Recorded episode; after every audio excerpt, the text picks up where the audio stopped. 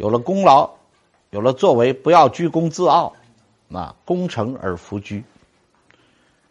历史上也是这样，有的人有了这个，哪怕是很呃有了很大的功劳之后，居高居功自傲，啊，那最后的下场就会非常糟糕了。就像我们说到唐朝的那个呃玄武门事变里边的一个功劳很大的人，叫侯君集。做过李世民的国防部长吧，兵部尚书，但是征兵的时候，挂印出出征的时候，征征讨朝鲜的那个时候，把很多这个战利品都自己贪了。李世民还是有点念旧情的，也没有把他处理的太严格、太严厉，撤了职。但这人就很不满，他觉得我对你家的功劳那么大，没有我你能上台吗？对，愤愤不平，跟太子合谋兵变。